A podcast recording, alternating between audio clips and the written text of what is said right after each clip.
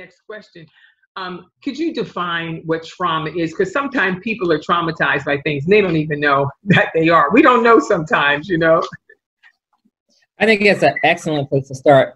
People have different experiences, and those experiences that overwhelm their ability to cope can be traumatic.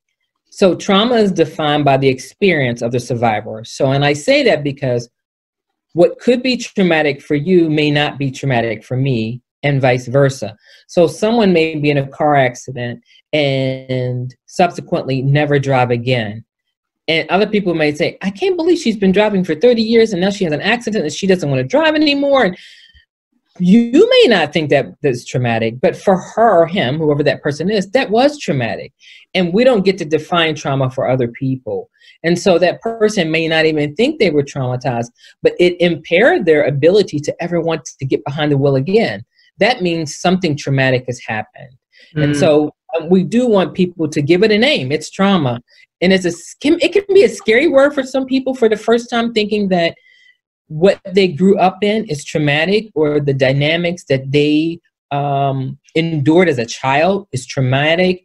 It is it what it is, and we want people to be able to embrace that word and begin to, to heal. So that's trauma can go from a little t, from something that could be perceived by some as small to a big trauma. So, and then you can have multiple traumas in between. So, little t's, enough of them will mm-hmm. feel like a big traumatic event in someone's life. That's it.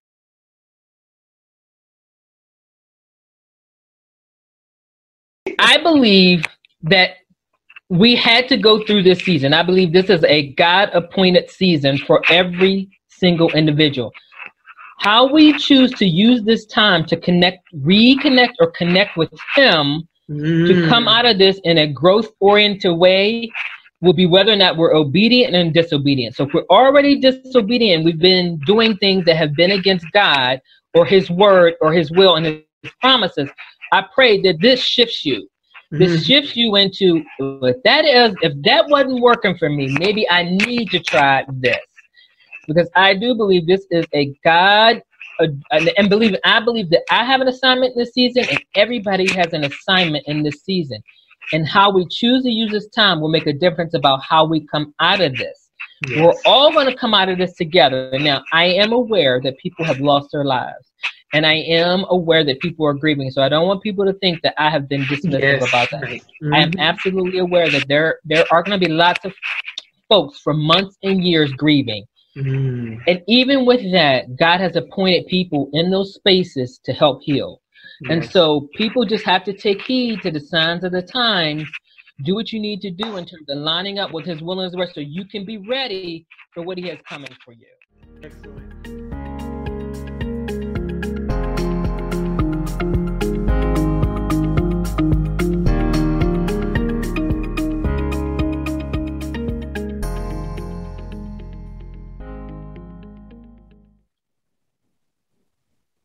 Well, hello and welcome to the Well After Hours. I'm your host, Beverly Allen, and we are in the month of July. And July is observed as National Minority Mental Health Awareness Month, formerly BeBe Moore Campbell National Minority Mental Health Awareness Month. And in the past several years, the Well has tried to continue to highlight, you know, awareness on the mental health issue, issues, particularly in the Black and Brown communities. And so since we have been doing it, my special guest today, we have been blessed to have her presence with us, and we're so thankful to welcome back Dr. Angela Roman Clack. Dr. Clack, thank you for being back with us on the Well today. Anytime. This is one of my favorite months, and anytime you invite me to your platform to talk about mental health, I will never say no to you. and we will be inviting you back many times. uh, you know, but uh, before we get started, could you just tell the viewers a little bit about yourself because you also have a private practice and are doing so many great things.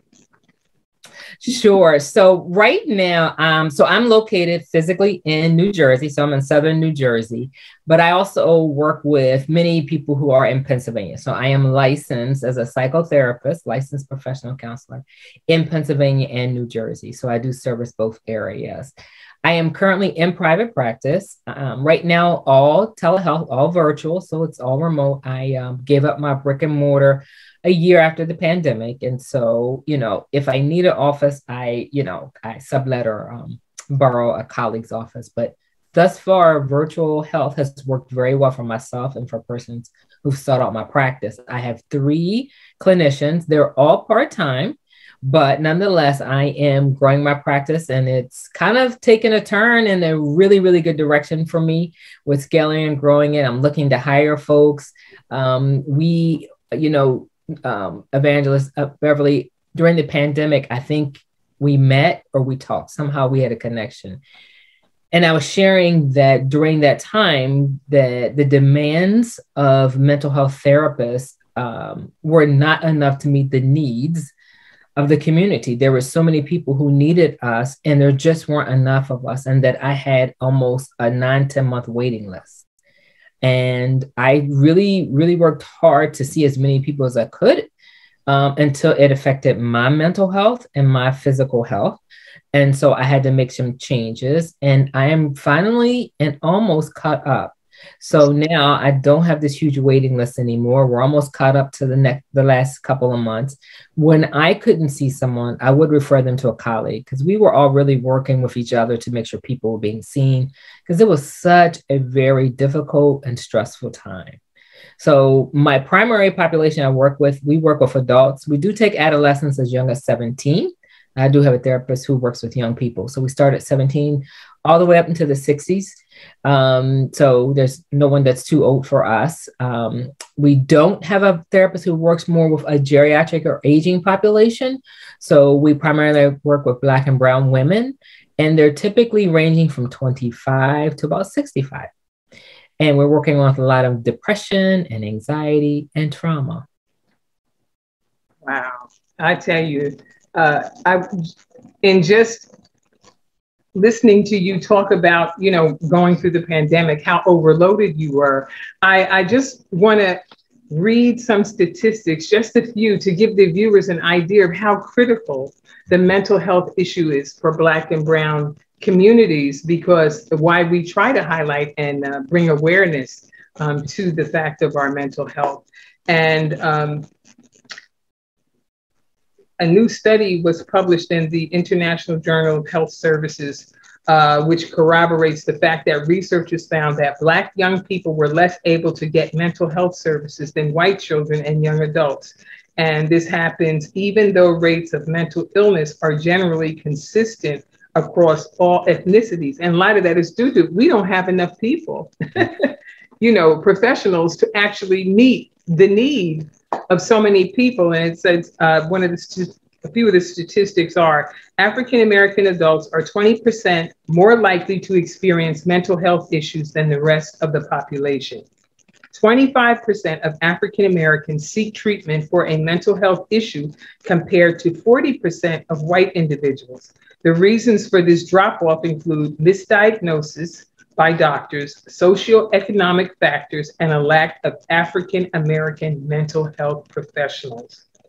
Adult Black African Americans living below poverty are three times more likely to report severe psychological distress than those living above poverty. Black African Americans are less likely than white people to die from suicide as teenagers, but Black African American teenagers are more likely to attempt suicide than are white teenagers. And uh, they say 8.3% versus 6.2%. Only 6.2% of psychologists and 5.6% of advanced practice psychiatric nurses, 12.6% of social workers, and 21.3% of psychiatrists are members of minority groups. According to the National Association of Mental Illness, only 3.7% of members in the American Psychiatric Association and 1.5% of members in the American Psychological Association are Black. And African Americans of all ages are more likely to witness to be victims of serious violent crimes. Exposure to violence increases the risk of developing a mental health condition such as post traumatic stress disorder and depression and anxiety. African American children are more likely than other children to be exposed to violence, which can have a profound long term effect on their mental health. And some African Americans see mental illness as a punishment from God. Up to 85% of African Americans describe themselves as fairly religious or or religious, and they commonly use prayer as a way to handle stress, according to one study cited by the American Psychiatric Association. There is just um, great more needs than there are people, especially when you consider that, you know, we are looking for people who look like us to help mm-hmm. us. And when there aren't enough, then person professionals like yourself become overloaded. And as you said, because of your heart and compassion to help people, you wind up putting your own selves in jeopardy yes. and having health issues, as you say. Yes. And um, I don't know what the answer, maybe you can tell me, or we're getting any closer to an answer to help people if there are more facilities, or uh, I guess maybe it, I should even back up because in order to um, help people, you have to know that they need help. And we're at the place where I would ask you how we can begin to develop healthy conversations, mm. even within our families, within relationships or groups that we have. We try to form sisterhood groups and things like that, but trying to remove that stigma where we feel comfortable enough to say, you know what, I just been depressed lately because we always want to appear so strong before each other as if that's a strength when really it's a weakness. Yeah. When you can't, you know, honestly and openly talk about, you know, what your feelings are. Yes. So so much to unpack with um, with what you shared, and and it, that's exactly why we're having this conversation in the month of July, mm-hmm. and how you introduce this as you know minority national minority Mental Health Awareness Month, BeBe Moore Campbell Month, because of her compassion to do exactly what you said in, I believe, 2012, um, was to get families and communities to start speaking about the distress that they were feeling, the mental health issues, without the stigma and judgment attached. That was her whole goal. Mm-hmm. I recently listened to an interview um, on uh, therapyforblackgirls.org. That is a platform that carries lots of information, particularly directory for therapists of color if people are looking for a, a uh, therapist. But she also has a huge podcast, and she she for the month of July interviewed the friend who partnered with BeBe Moore in creating this initiative in California, in LA, back in 2012. We know, in case the listeners aren't aware, that BeBe Moore Campbell has since passed. And so I think it's been more than 10 years since she passed. But the people who um, came together to partner with her and to get this through DC at the time, through the mayor, and then um, I, uh, you know, Congress, and to make this a national. So they had an interview, and they just spoke so about her compassion to get people, to get family, mm. just girlfriends, women to talk. And sometimes we think that therapy can only happen inside the four walls of an office or virtually. But healing can come in other forms. And if we start with our sister circles, if we start with our Bible studies, if we bring up the conversation in classrooms, we can start church groups, right? Book clubs. If we make it easy for us to talk to each other, it will be easier for people to then talk to someone outside of that group, um, i.e., a mental health professional. But if there's judgment, if there's condemnation, right? Um, you don't have enough faith, or you should pray more, or you should go to church more. If there's condemnation around seeking help, then we are further reinforcing a stigma. I would love to say that we are making headway. I definitely see it, but I do know there is going to always be a pocket of folks who this just ain't going to be okay for them. And they're going to be vocal about it and they're going to be discouraging someone who really needed to talk to someone professionally. Wow. Um, in actually addressing the um, kind of like well the, getting close enough to be able to help have, have healthy conversations um, with some of our uh, loved ones or you know friends being able to i know that uh, there are corporations now that uh, off, actually offer employees mm-hmm. um, the uh, capability of speaking with some within the, the corporate structure mm-hmm. if you are having you know uh, any kind of issues can you kind of tell us what the route or lay of the groundwork is how we move from mental a wellness into maybe mental mental disorders? Because that can be progressive and we don't realize it you know when we're walking in that direction. How mm-hmm. can we recognize ourselves or even loved ones when they may be you know starting to go off the path of mental wellness what a great question and segueing from what we just talked about um, being silenced is certainly not the way to do this. So if we see loved ones that we would say, you know, back in the day, we would say aunt or uncle, so and so, oh, they've always been that way, or we just kind of keep him in the back room, or they keep them hidden, or they keep them silenced, instead of saying, maybe there's something we need to look into or taking them to a doctor. And maybe the doctor also isn't so well versed in mental health and starts prescribing things because the family members aren't honest about the functioning of the person they're bringing in. One, i think one of the hardest disorders for people to talk about is psychosis and schizophrenia but it's present in so many families and it's also one of those things that seem to be transmitted generationally but people will hide the fact that I hear voices or I see things. It could be under the guise of spirituality. Um, you know, people can think, oh, that's just their faith, or you know, they they see visions and things. Now that can be true for people, right? We know that in in many faiths and and, uh, and belief systems that people are seers and but we're not talking about that. We're talking about people who have hallucinations to hurt people or to hurt themselves mm-hmm. or to see things and they hear voices and things like that. And we silence them and shut them down and hide them.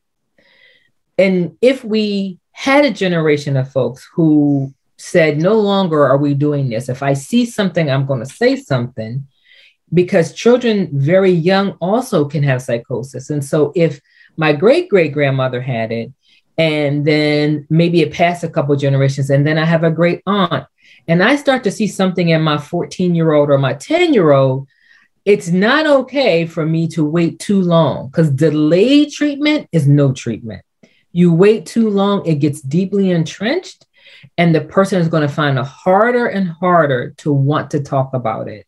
So we have to make it okay in families to say, I'm not okay. I'm not okay. And then not to judge what not okay is. Well, you know, she's always been the strong one in the family. She'll make it. She's okay. You know, she's just having a hard day. And so we hide that.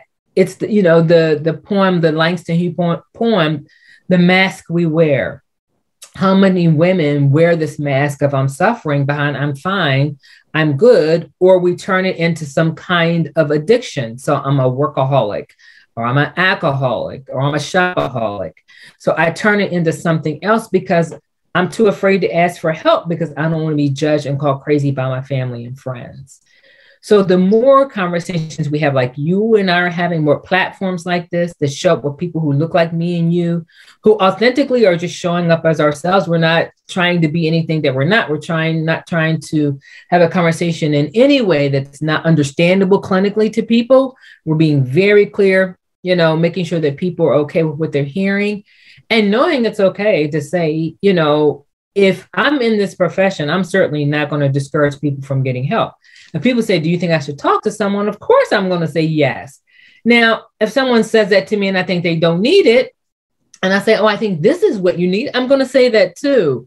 But I'm never going to discourage someone from looking into getting their brain checked out. That's really what mental health is. Let's go see how your brain is working because somehow your thoughts aren't so healthy right now and it's showing up in all kinds of ways. I also wouldn't discourage someone who says, I think my gallbladder, or I think my pancreas, or I think my thyroid I wouldn't tell them to, oh, you're strong, you can handle it, you don't mm-hmm. need it. Mm-hmm. I wouldn't tell them to delay treatment for a physical part of the body. So I'm not going to tell them to delay treatment. I'm going to encourage them to get their brain and their mind and their thoughts examined as well. So if one of us has a conversation, then it, I hope that each family member will then at least listen and hear, even if they feel like they can't and I get it. Like, I honestly get it that some families just aren't open to talking about mental health. It's scary. We know something's wrong. We don't want to talk about it. But if you are the person who can't manage those feelings, please make it okay for the other people in the family to go get help. So if you, you know, you know, when we grow up, we tell kids if you can't say something nice, don't say anything mm-hmm. at all. Then I say the same thing. If it's too hard or scary for you, don't discourage other people. Wow. Are there um, particular signs that we can that we should look at when we're noticing people? Because sometimes we don't really see each other.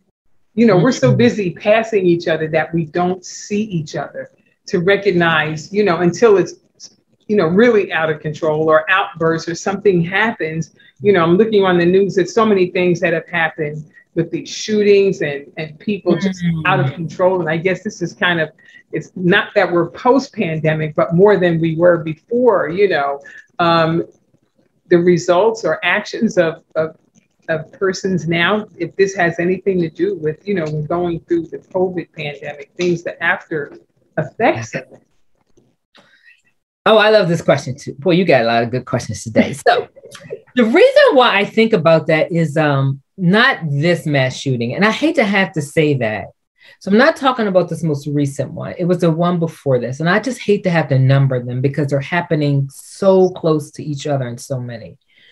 But the last one um, in Texas with the elementary school, with the community of, and I and I and I don't want to misrepresent, but they it is a minority community, and, and mm-hmm. I don't know if it was South Americans, if it was Mexican, but I knew that they were a marginalized group.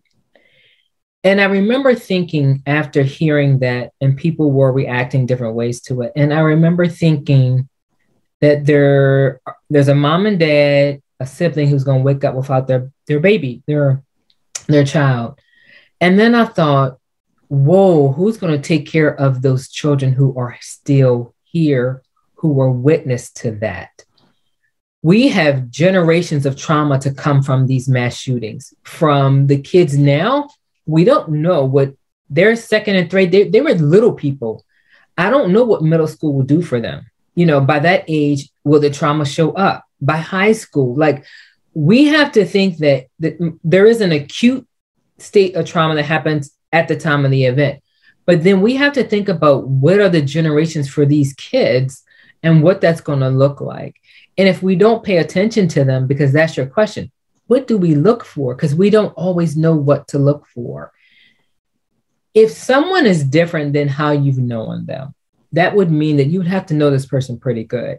So if I have a friend and I see her on social media a lot and she's always doing something or she's in the community, she's volunteering, and then a year goes by, six months goes by, and I don't see her anymore. You know, um, and I may think, oh, maybe social media is something that she decided to get off of. But then I see her somewhere, and I notice that she's different. I'm probably going to start to ask questions a little bit more, you know, and find out what what was the last year like for her, or because I knew her one way and she's showing up another way. So one of the things we want to do is pay attention to are they showing up differently than the way that we knew them? Now, it could be a very valid concern. People have lost people, you know, so it could be the grief that they're wearing. It could be a lot of things. So, paying attention to how people show up in terms of their mood, if their mood is different, if their affect is different, if they aren't that cheery person they used to be, if they seem to be very withdrawn and maybe even sometimes. I may have to ask you to repeat that because your screen froze up. Something uh, happened there. Okay. Okay, there we go. You're back. ah, okay. Um, do, do you remember how far back you want me to go and catch up? Um, the last, I would say, the last uh, two minutes. okay. Okay. Yeah. So, so to recap, um, as a result of the the break just now. So, th- to recap that, what I would say is what we need to pay attention to is people's change in their affect, their mood, their personality, even their activity. If there's a person who used to be very active in their life and mm-hmm. they're no longer active, or you don't see them in the places that you used to see them. Like if maybe that's a person who used to be at the bingo a lot, or they were someone who would be at the cafe every morning getting the same latte they got, and you didn't see them for a while. So changes in the way that they do things in terms of routines, um, if they're more isolated, if they're more withdrawn, if even if they tell you I'm not okay, like it's been a hard a hard year, then we should know that there's something else maybe going on for that person. And it's not that we're prying. You know, if we ge- legitimately care about someone, we're actually just really expressing some kind of concern. But I know some people are very private, and so they may not be as forthcoming. Mm. Wow. Well, you know, that opens up uh, another another thought um, that I had about many of the um, situations that happen, especially when arrests are involved. I don't think the first thing they think of is that this person could possibly have a mental health issue. We have a lot of people in jail who have mental health issues. And, and, and may, maybe they need to be secured in another facility, but not a prison because that's not helping anything. I mean, prison is supposed to be a rehabilitation facility as well uh, as protecting society. But um, I don't think, especially in Black and Brown communities, that that is a given or even a question or option. yeah. Mm-hmm, mm-hmm. And I think what happened is over the last few decades, more and more institutions and facilities lost funding. And so more and more places where mental health people would go have closed. As a result of being closed, they don't have access to medical nor mental health um, treatment. So they end up on the street homeless or um, acting bizarre, you know, and then ending up with family members calling police because they're acting bizarre instead of police who are not trained to be social workers or clinicians they may get a more aggressive response from that person, which means now the person ends up being incarcerated. And you're right, that is not the place for a person who has a mental health or mental illness. Um, and I, I know that there are groups who are fighting to try to help that, you know, but what do you do? You can't take them out of prison and put them on the street if they're having mental health issues. And if they don't have facilities to put them, then where do they go? Exactly. They end up back on the streets. So yeah. hurting themselves or being hurt or, or being hurt. Now, there are facilities, at least when I worked in corrections, there are facilities who have mental health services. There's psychiatry, there's nursing.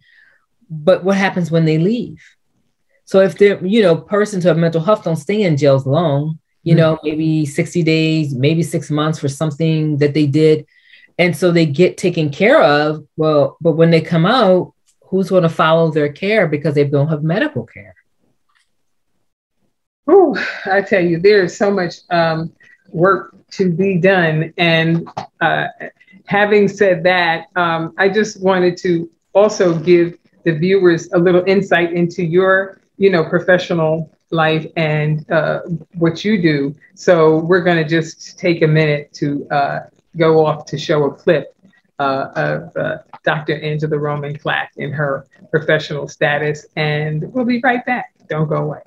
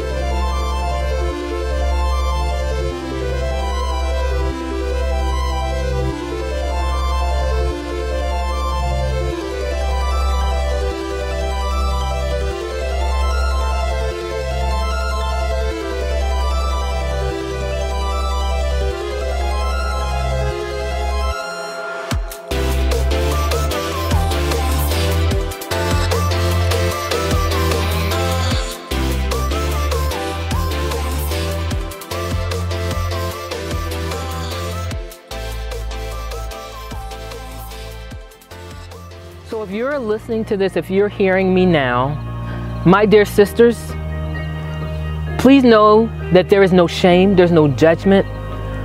It's all about bringing value to your life when you seek psychotherapy. Our goal as therapists, my goal as a therapist, is to bring awareness to the level of struggle that you have held silently in bondage for so long.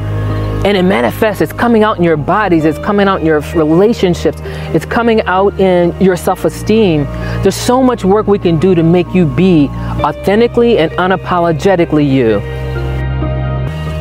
I love that I was able to put together a narrative of women's stories authentically, and then I integrated it with clinical information because I want people to know that there is nothing wrong with talking about hurt.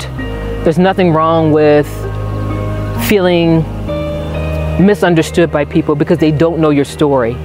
So, my goal is to help women rewrite their stories of trauma from being a victim to being victorious.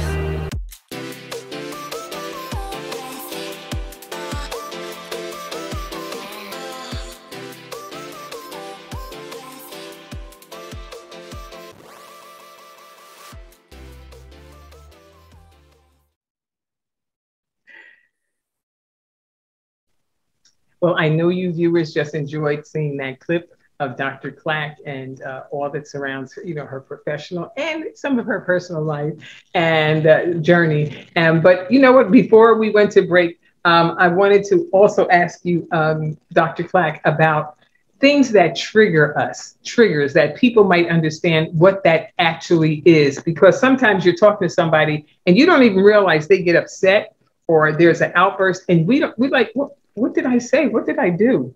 You know, and so that we can even be aware of sometimes our language that we use yeah. uh, when we're speaking to people.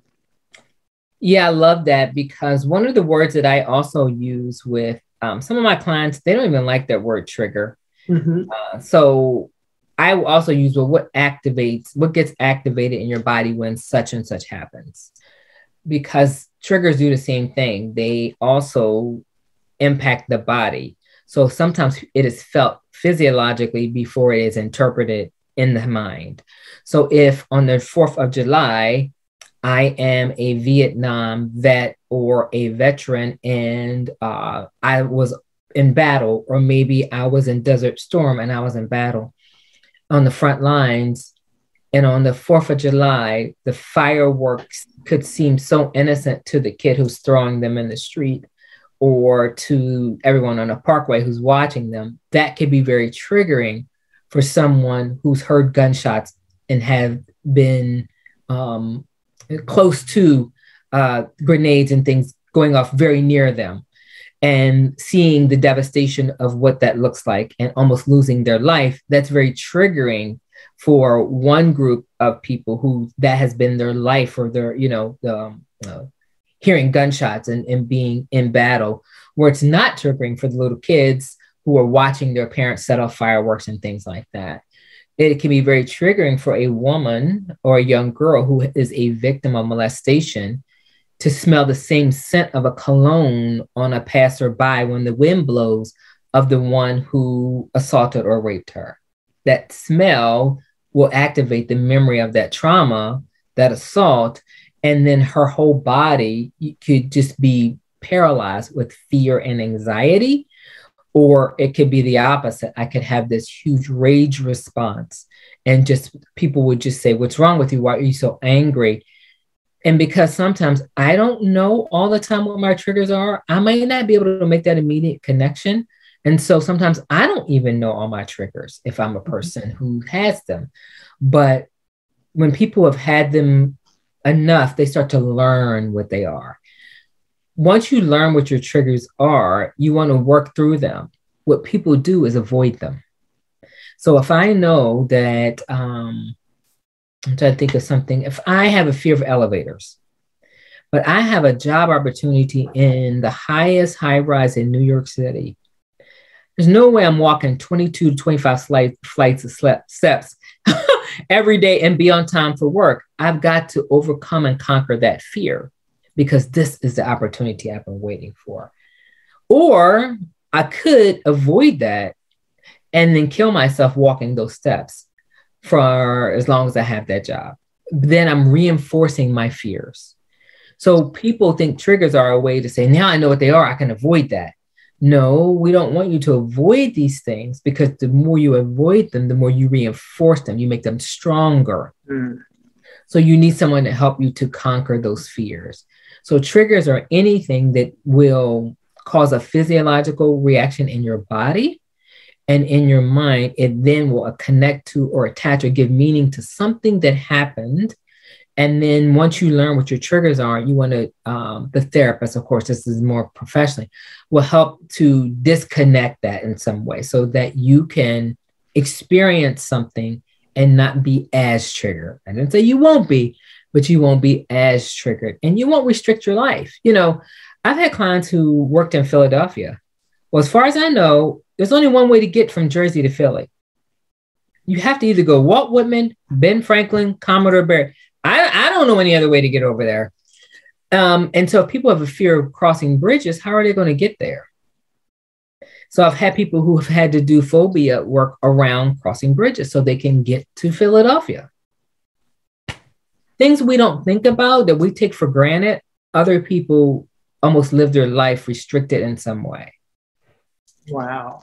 Um, you know, when I think of that, I'm also thinking about um, what has taken place in our communities. I had read from one of the reports that said exposure to violence increases the risk of developing a mental health condition, uh, such as post traumatic stress uh, disorders. How many of our people are living in areas, you know, that are below poverty mm. and have to survive in that environment and they each day coming out going in you know mothers who are working who keep who have their children there uh, trying to make ends meet that is trauma so they have trauma from the community that they take to the job mm-hmm. and when things happen there that can uh, trigger yes. other things and people don't look at what is going on in their own uh, in sometimes employees' like supervisors or things like that, uh, don't notice or even take into consideration someone's, um, uh, I guess, district or you know uh, location coming from to a, a, corporation or a job or a business, what they're bringing or what they may bring with them. You know, work every day. Yeah. Absolutely. You know, for people who are watching and will watch this is that again, Philadelphia is in the news a lot lately, and uh, particularly around violence and gun violence.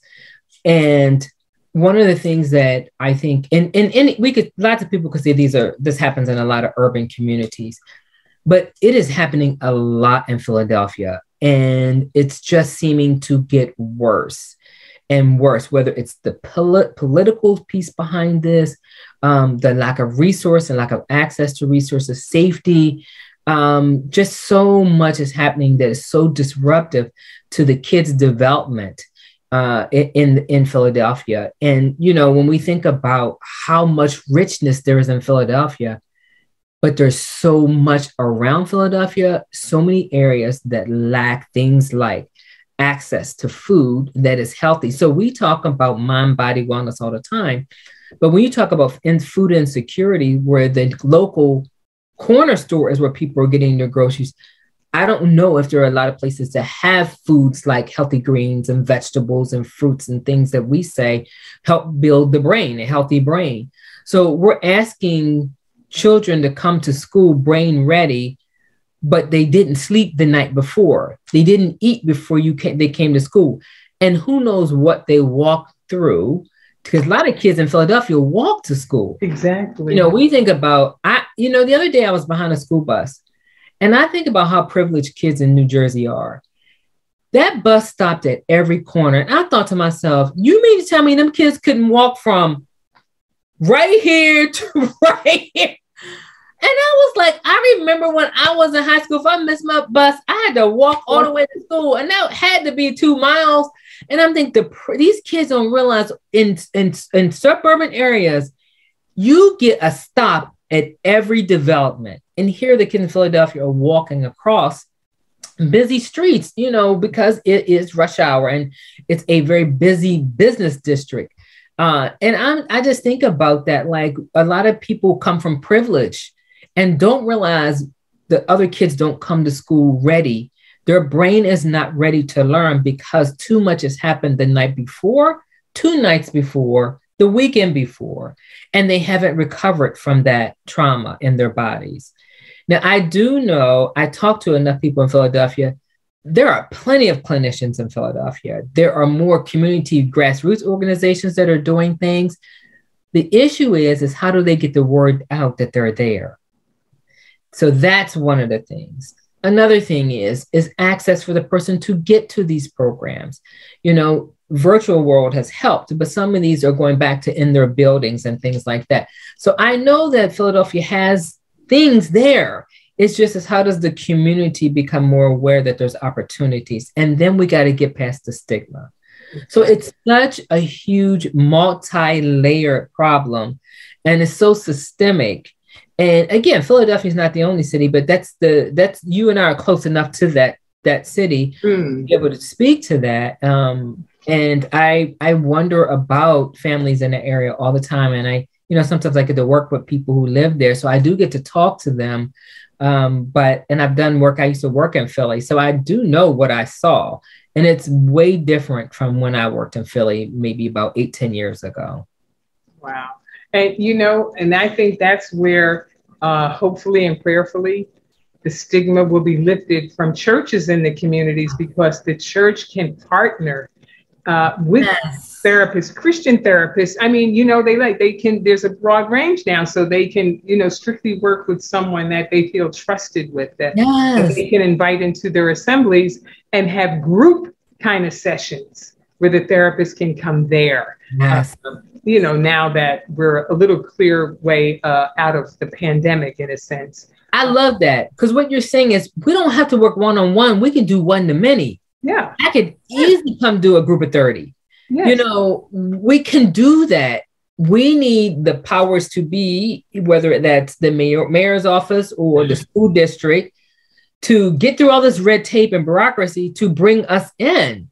You know, that that's the thing. We we are more than willing and ready to come and do some work for the community but you got to i know there's a lot of systemic stuff that has to be taken care of that's really getting in in the way of us doing the work that we want to do when it comes to community work.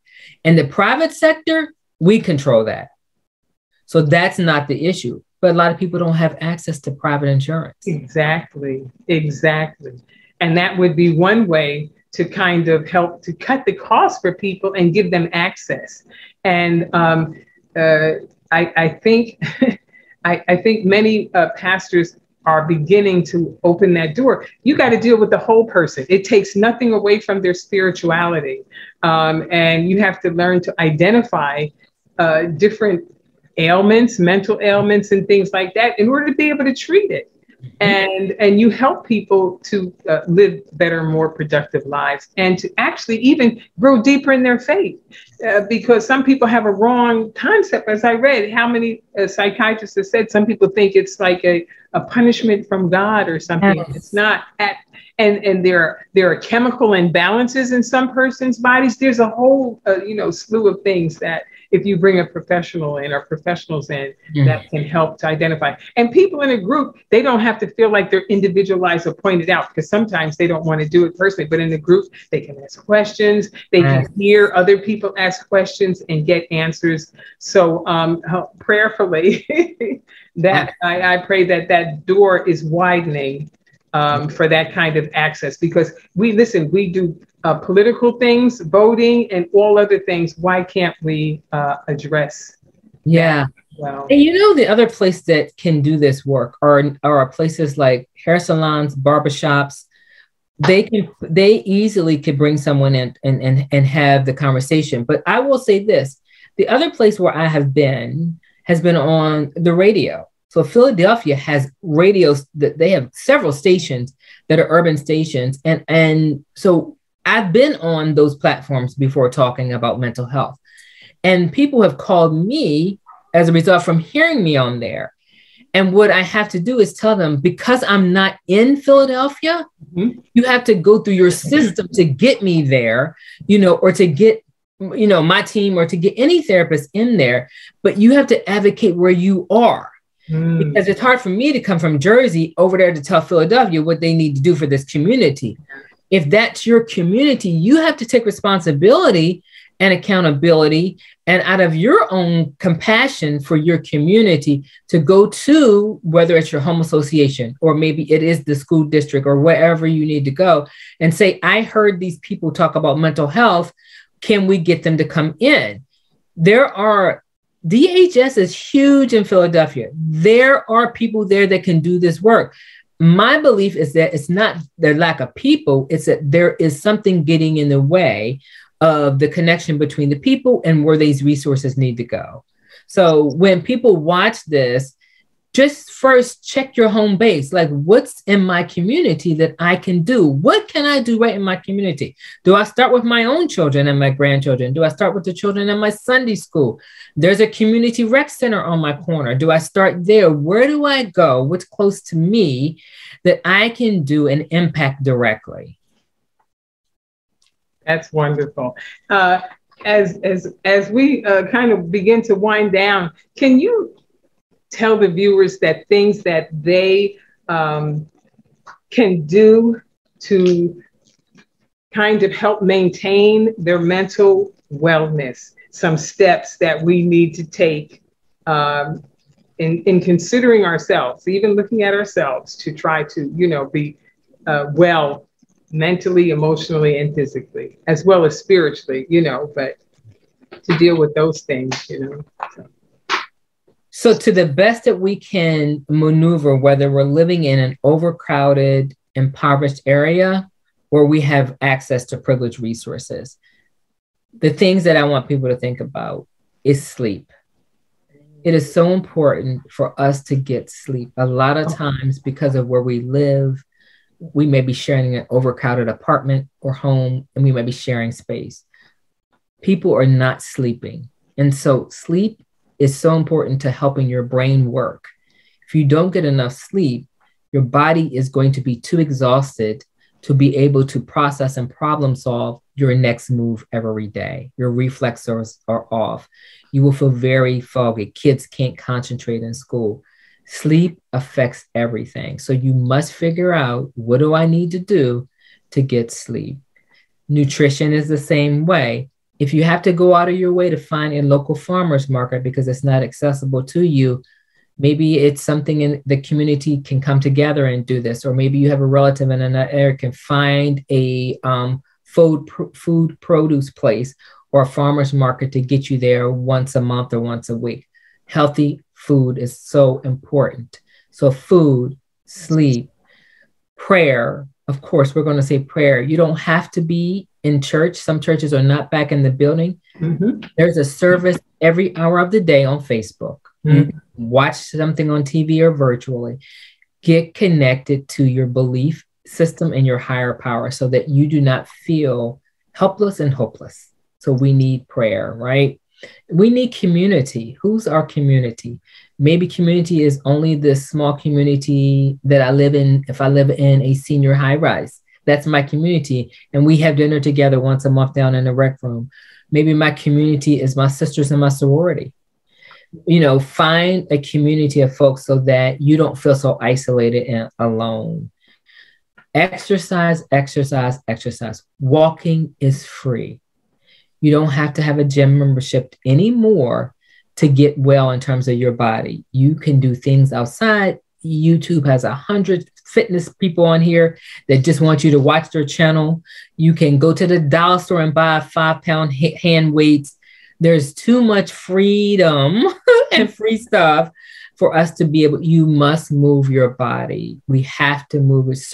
Our circulation system really depends on movement in the body. So those are the things I say when it comes to mental and physical wellness that is so important. And then I always say protect what you take in, your ear gate, your eye gate. Protect what you hear, protect what you see. So mm-hmm. sometimes unplug from television, unplug kids from video games, get them back outside to get fresh air. And the same thing that is true for us. And then to the best that you can remove toxic people, toxic places, and toxic things out of your life. Woo. you just really laid out some. I should have had my pencil in my hand, but I can play this. I can play this back. I can play this back and take the notes. oh, this been so always informative, always mm. a blessing, and I just thank God for you being here and being a woman of faith, it just makes it that much more, you know, uh, of a blessing because of the anointing that's on your life to do this and the heart that you have. And so, having said that, I'm going to ask you at this time if you would just close us out with a word of prayer. Absolutely. I want to. And if thank- there's anything else you want to say, finalize. I'm going to thank you. I want to thank you, thank you, thank you for the continued opportunity to make mental health a priority on your platform. Mm-hmm. You know, it comes and goes. It's recognized a couple times a month, but for you and I, this is an everyday conversation, right? Somewhere along the way, we're praying for somebody, thinking about somebody, or counseling someone. So thank you so much. Um, and I thank you all for following um, us on here every time I come. I know you're probably like, she's always on there. but guess what? I am so privileged and honored every time I'm asked. It's like it's new every time. So please continue to be a part of this community because I can't tell you how much I love watching the replays. And then I'm starting to see people that I actually know, and I'm like, oh my gosh, like, you know, there's Dr. Nicole, and um, you have another psychologist on here too. I love watching Dr. Her. Smith, I mean, uh, Kate Kalisha, Minister Kalisha Smith, and, um, and, and the psychologist, Florencia Shade, and, uh, and one more, Dr. Oh, Carla Cook. Dr. Yes, Carla. Dr. Carla Cook. Yes. You so, all are my go-to therapist. Yes, I love catching up. I was like, oh my gosh, I didn't get to see it live, but I love when you do encores and replays because it, it allows me to get poured into.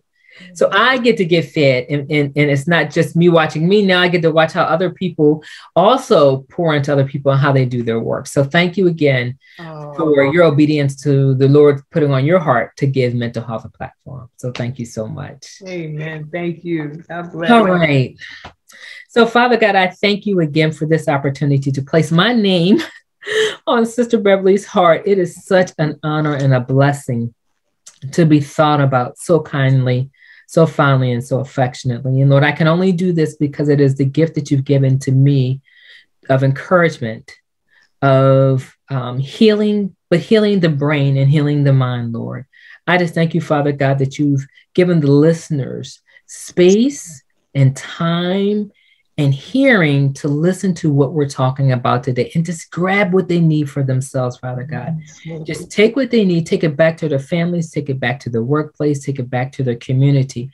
There's so many golden nuggets that were shared today, Lord. And maybe it's something they've heard before, but they've heard it in a different way because you have downloaded some things that you give me that I don't even know what's going to come. So, Father God, we thank you for blessing, oh, this ministry. I thank you, Lord, for blessing the family who is running this ministry. So I thank you, Lord, for Evangelist Beverly, her spouse, her kids, the producers for her show. I just thank you, Father God, that you've blessed them to follow her vision and mission that you've given. And in these words I pray, amen. Amen. Amen. Amen. Thank you so much. And viewers, thank you for hanging out with us around the well again. And we'll be looking for you next week, same time, same place, so you can come and get your blessing. And until then, stay safe, stay well. God bless you. Bye.